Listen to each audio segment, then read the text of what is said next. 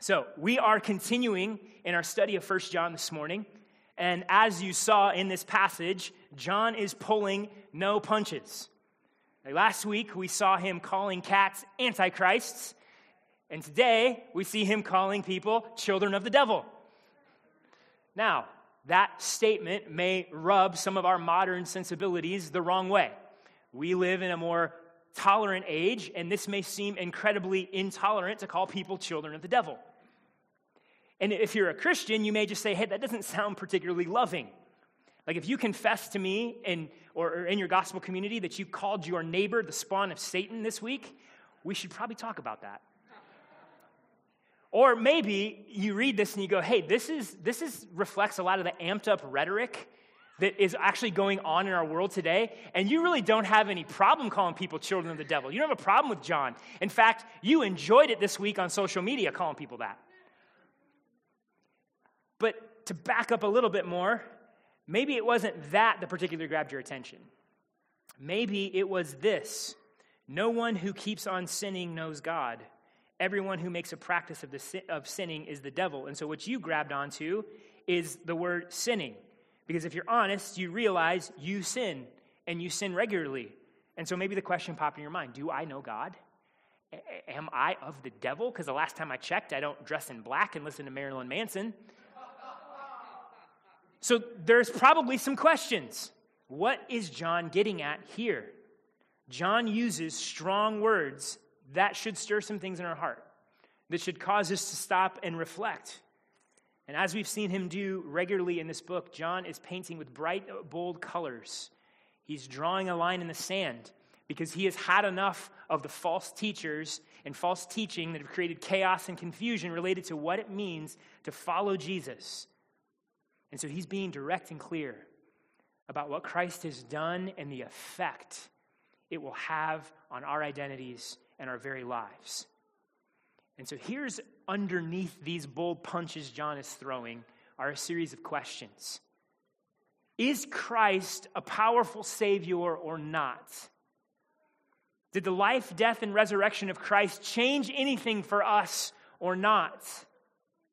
Does the identity of child of God actually mean something or not? See, these are the deeper questions kind of underneath the text here, and this is what I want us to reflect on this morning as we open God's Word. And as I've been saying throughout this series, here is my hope and my goal prayerfully. One, for those of you who are in Christ, I want you to see there's an incredible amount of encouragement for you in this passage. John is holding out some powerful truths for you to grab hold of and rest in. But for those of you that maybe aren't sure what you believe, maybe those of you in here who would be, you know, if you're honest, it's you're posing a little bit. You're paying lip service to Christ, but he really doesn't have your heart. There's some words in here that I hope hit you pretty hard as well. And so what I want to do is I want to hold up Christ and the promises of the gospel, and I want to hold up the seriousness of the issue of sin, and I want it to provoke you. I want it to get you to ask some questions. I want you to reflect. And so by the Spirit of God and his word, we'll accomplish that this morning. So let's get inside some of this contrast that John is drawing between children of God and children of the devil. So John makes this contrast, and he does it in the writing style that we've sort of seen throughout his letter. This is, if you remember from the first sermon, I explained kind of how John writes. And what he will do is he likes to repeat himself a lot. And so he'll come back and say something that he said before, but every time he repeats himself, he sort of ups the ante. And so he'll say something, and then he'll come back and say it a little stronger, and then say it a little bit stronger. And so in this passage for us this morning, we sort of see these two threads and contrasts and comparisons being woven. And so I want to pull them out and sort of set them side by side so we can see them clearly. So first, John talks about those who belong to the Lord. And so he starts in verse 29. If you know that he is righteous, you may be sure that everyone who practices righteousness has been born of him. Then picking up on the same idea in chapter 3, verses 6, 7, and 9, no one who abides in him keeps on sinning. Whoever practices righteousness is righteous as he is righteous.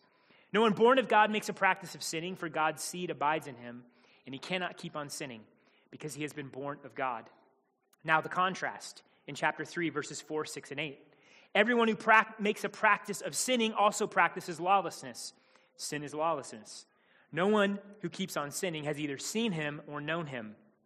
Whoever makes a practice of sinning is of the devil. That's ratcheting it up. Let's start with just, hey, you're sinning.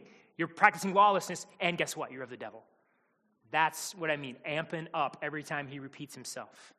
For the devil has been sinning from the beginning. And then he finishes with this sort of summary conclusion statement. By this it is evident who are the children of God and who are the children of the devil. Whoever does not practice righteousness is not of God, nor is the one who does not love his brother. So in the first part of the contrast, John picks up on a theme he first introduced earlier in the letter. If you remember, in chapter 1, verses 5 through 7, John points out that God is light, and if we say we have fellowship with God, we say we belong to him, then we walk in the light. Our lives should reflect the light of God.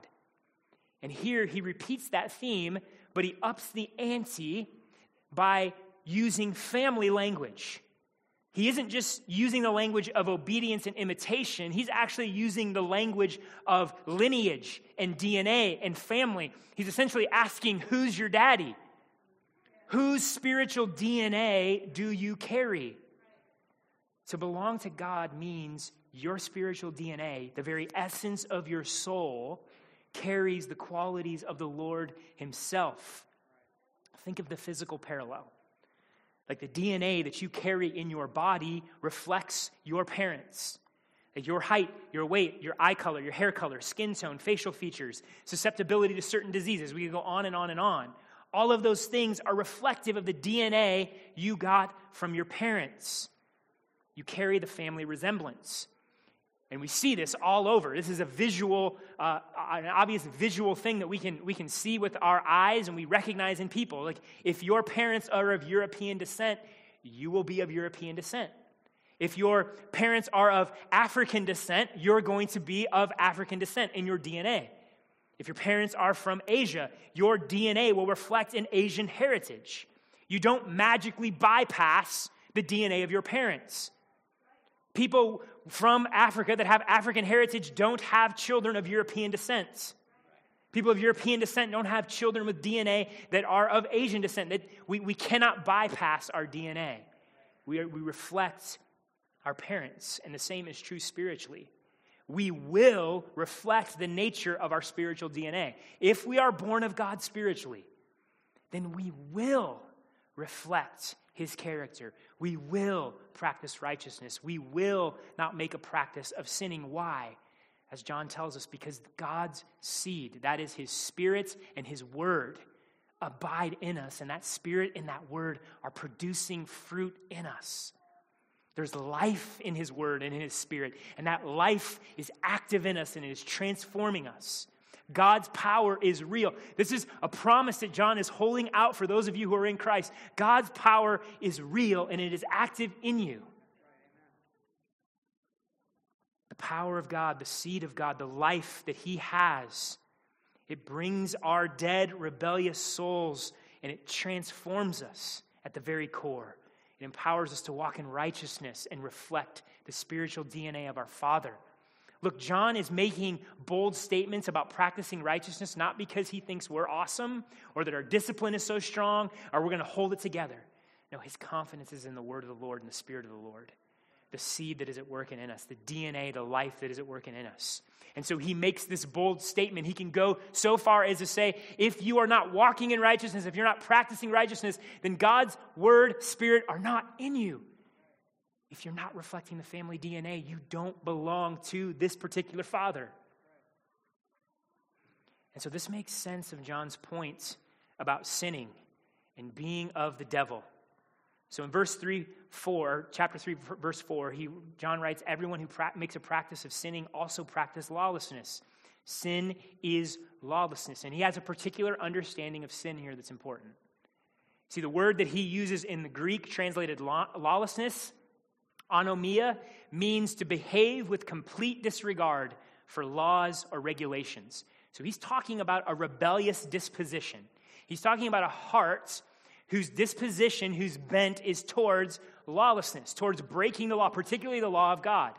He's talking about a heart that cares nothing for righteousness and godliness and holiness. A heart that doesn't care about being obedient to the Lord and following the Lord. A heart that doesn't care about being in fellowship with the Lord.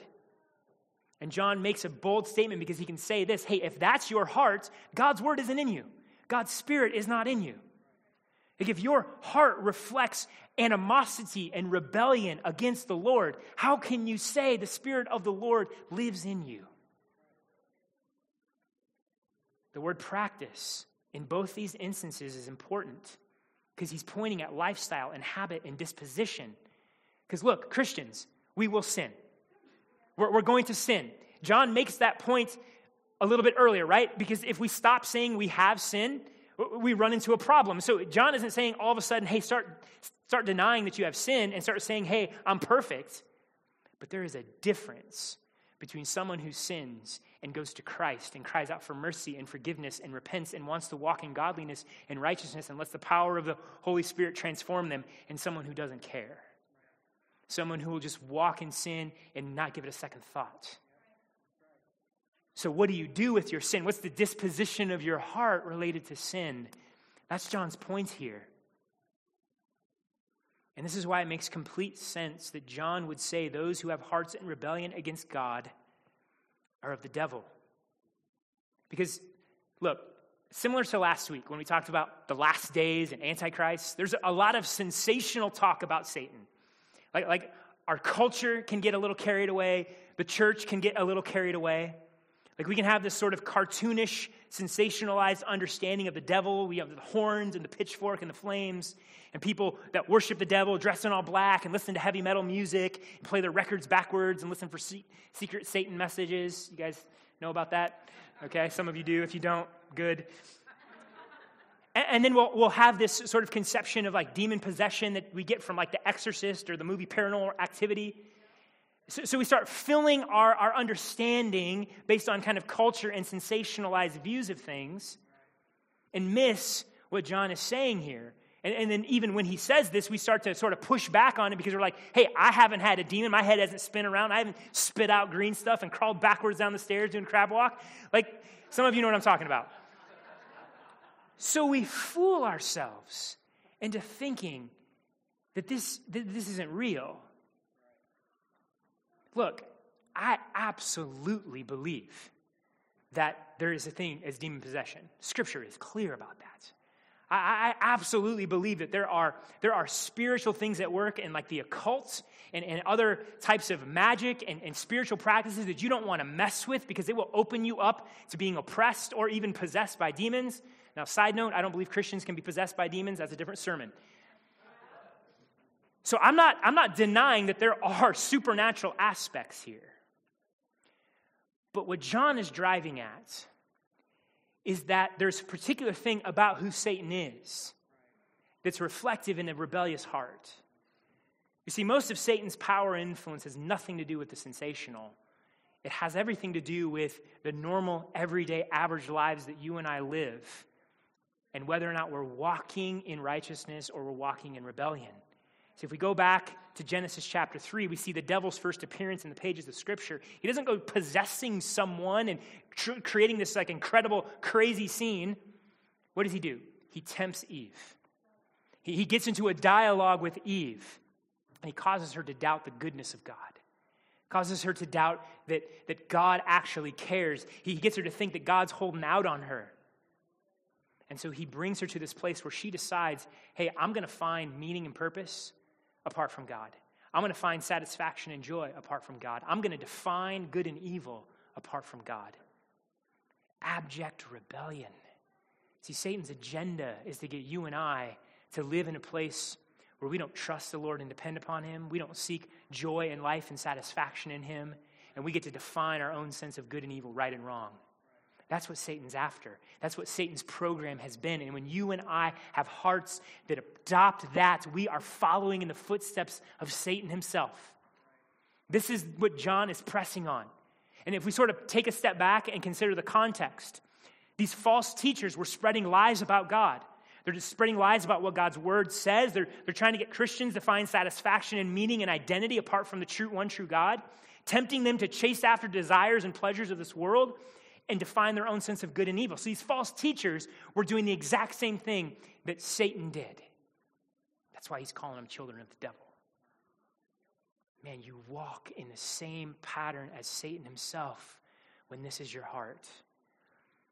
But here's the stark reality. Like, these false teachers are not in a special class of humanity. Like, because of Adam's sin, all of us are born with a natural bent and rebellion against God. Our natural disposition is to believe lies about God, to question God's word, to look for satisfaction in life and joy apart from the Lord, to define good and evil on our own. Like, we seek identity and existence apart from God, and look at the mess we have made. Like, look at the selfishness and the pain and the self-indulgence and the pride we inflict on one another. Like, John is fired up because he looks at sin and he can see the damage it does. The damage it does to individual souls and the damage that we do to one another. It's almost as if John sort of has this glimpse of human history and says, look at this mess. Look at this damage. Look at this destruction. Look at this selfishness. Look at this pride. This isn't of the Lord. This isn't of God. Who could this be of? Satan, the devil, the one who opposes the Lord, the one who hates God, the one who hates you, hates humanity, hates everything God has done.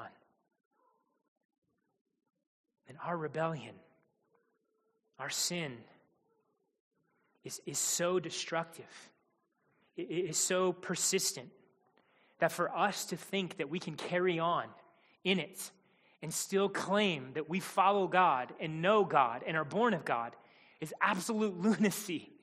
It makes no sense. It doesn't follow. It doesn't reflect what is true and right and good. And the problem is that we're so quick to scoff at the idea of sin and rebellion. We're so quick to scoff at the idea of Satan. And what we end up doing is we end up perpetuating the same lies. Like, we'll tell those lies to ourselves. I don't need the Lord. I can define things myself. I can have identity apart from God. And then we'll go tell other people the same thing. And so we perpetuate the lies and the rebellion that Satan started. Apart from Christ, we truly are children of the devil because we follow his ways. We follow after his rebellion. We listen to him. And the sobering reality that John is presenting for those of you who would pay lip service to Christ, and yet your heart is far from him, is you're not fooling God. You may fool us, you may fool yourself, but you're not fooling the Lord, and someday he's going to out you. Someday the truth will come to reality and you'll be left standing exposed. That's a scary place to be. And the punch of this passage, the weight of this passage, the seriousness of this passage is to cause you to wake up, to stop and reflect and ask yourself, is my heart carry the DNA of God, or am I perpetuating the rebellion of Satan? But the good news of the gospel that is so present in this passage is that Satan and sin don't rule the day. John is serious about sin. He's painting with bold, bright colors, but he's doing that to show the beauty and the power of the gospel all the more. Look, our God is not a weak and ineffectual God. His power isn't unable to change things. As John reminds us, you know that he, who is Christ, appeared in order to take away sins. And in him there is no sin. The reason the Son of God appeared was to destroy the works of the devil. Look, as significant and powerful and destructive as sin is, the greater reality is that Christ has come to deal with sin and deal with Satan, and he won. Like, the truth of the gospel is that sin and Satan have been defeated in Jesus Christ. How did he deal with it? Well, how did he enter into our world and deal with sin and with Satan? Well, he stepped onto the stage of human history as a man. God the Son stepped into our world, put on our humanity, and became a man. and he fully experienced despair and rejection and loneliness and poverty and bereavement and torture and imprisonments. He bore in his body shame and scorn. He was mocked and spit on and stripped naked and humiliated. He bore the pain of being flogged and whipped and beaten. He bore the intense agony and blood loss and suffocation of being nailed to a cross. Why? To love you, to save you, to rescue you from the snare of sin and Satan.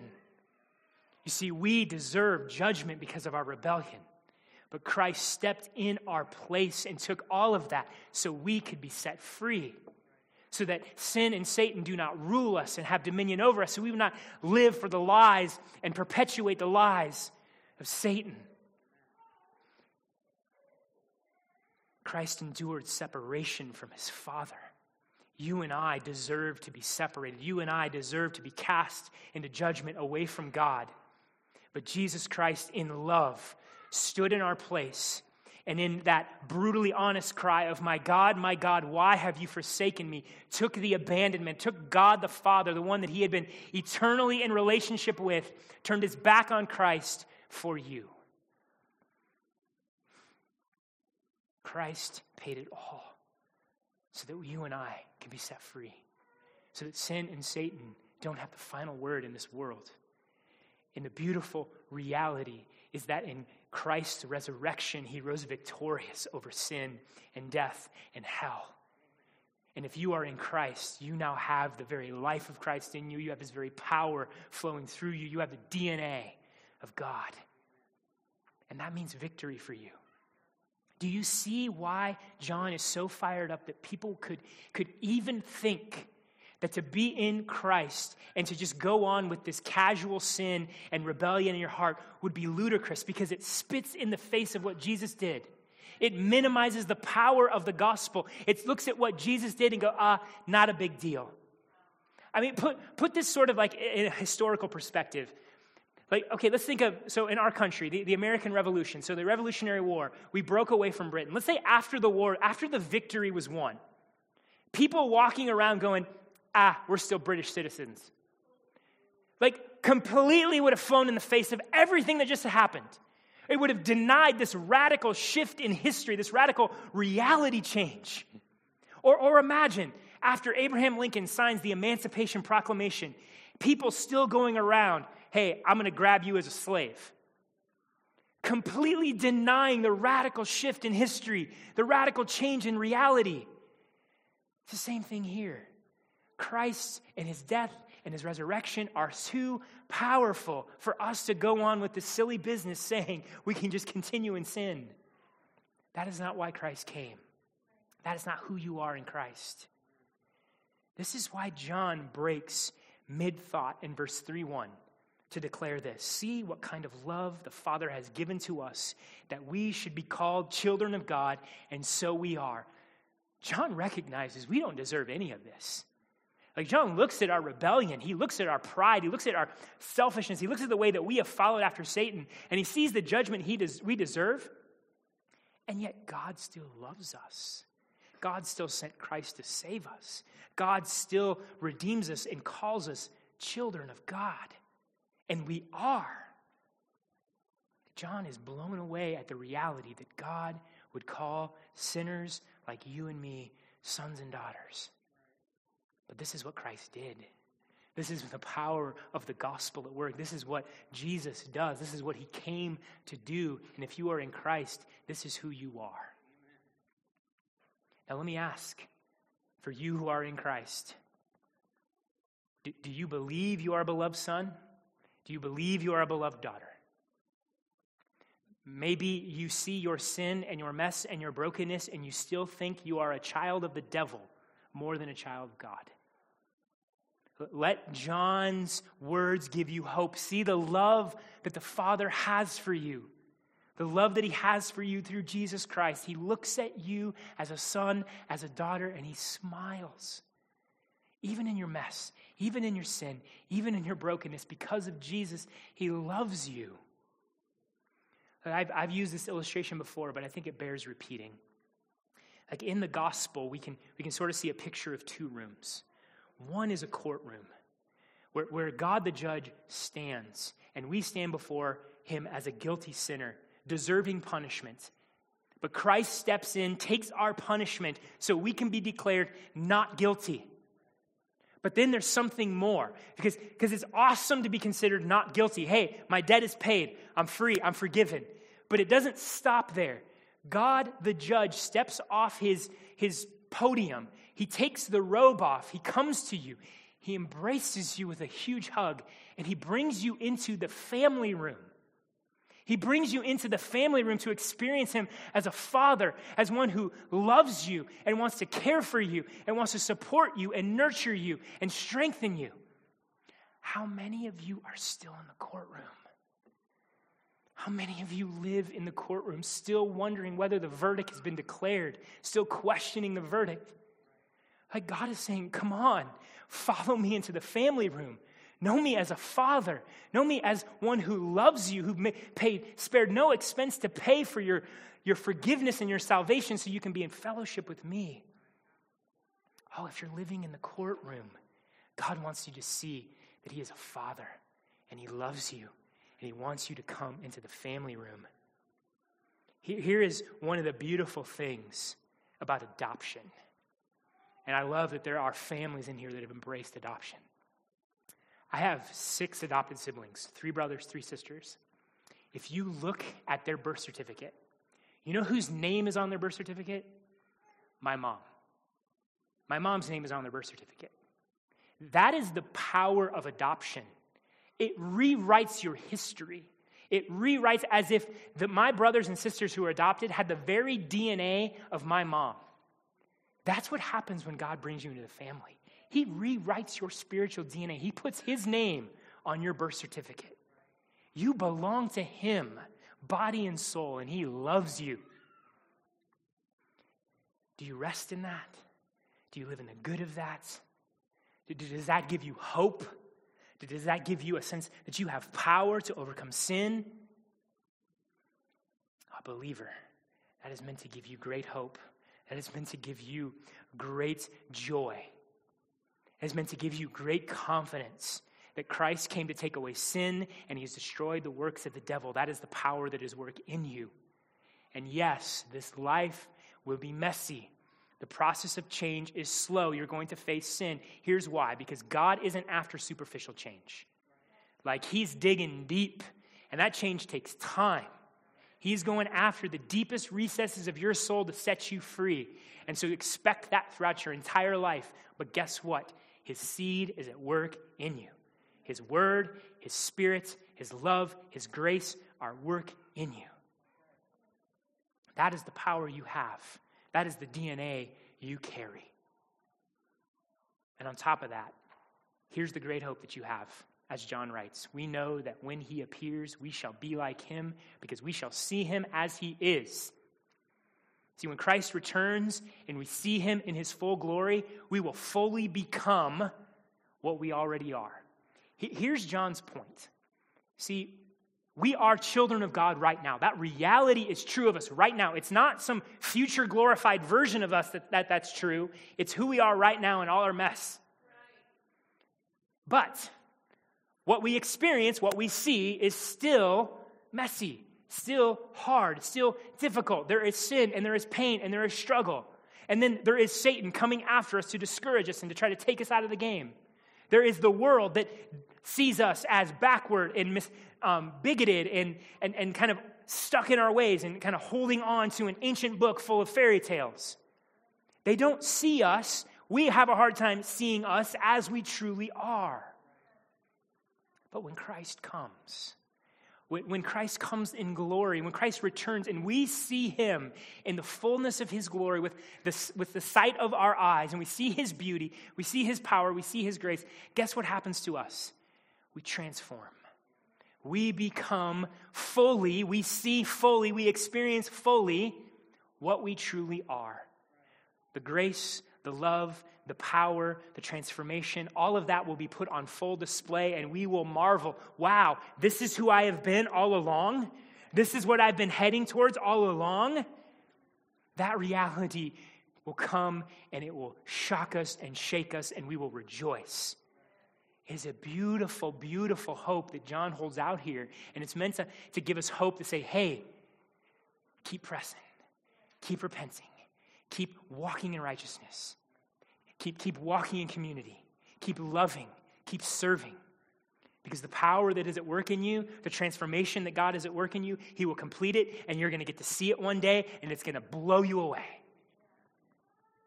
And this is what John says for those of us that hold on to this, that we put our hope in this and we purify ourselves as he is pure. We walk in righteousness because God is righteous and he's working righteousness in us. You see, we don't treat great hope and anticipation flippantly. We don't treat it lackadaisical and lazily. Look, think of like graduations or weddings or Christmas Day. Like our anticipation of all that stuff, what do? We prepare.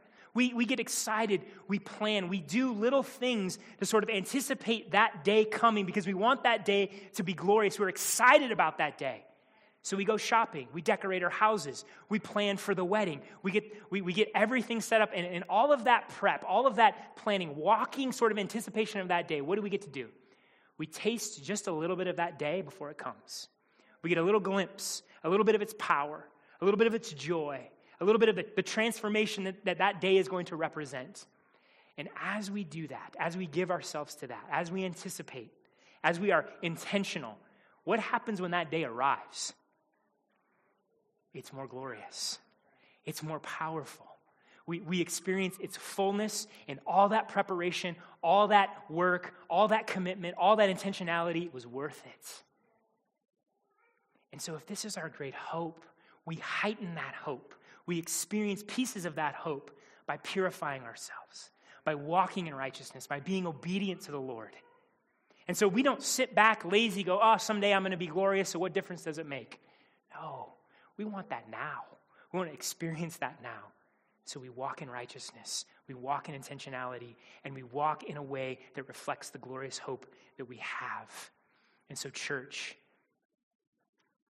God is not weak and ineffectual to save. The power that is in you is not weak and ineffectual to change you. The seed that God has put in your heart is working, is changing you, is transforming you. And if that is true, then let us walk away from sin. Let us walk away from the things that destroy our souls and wreck other people.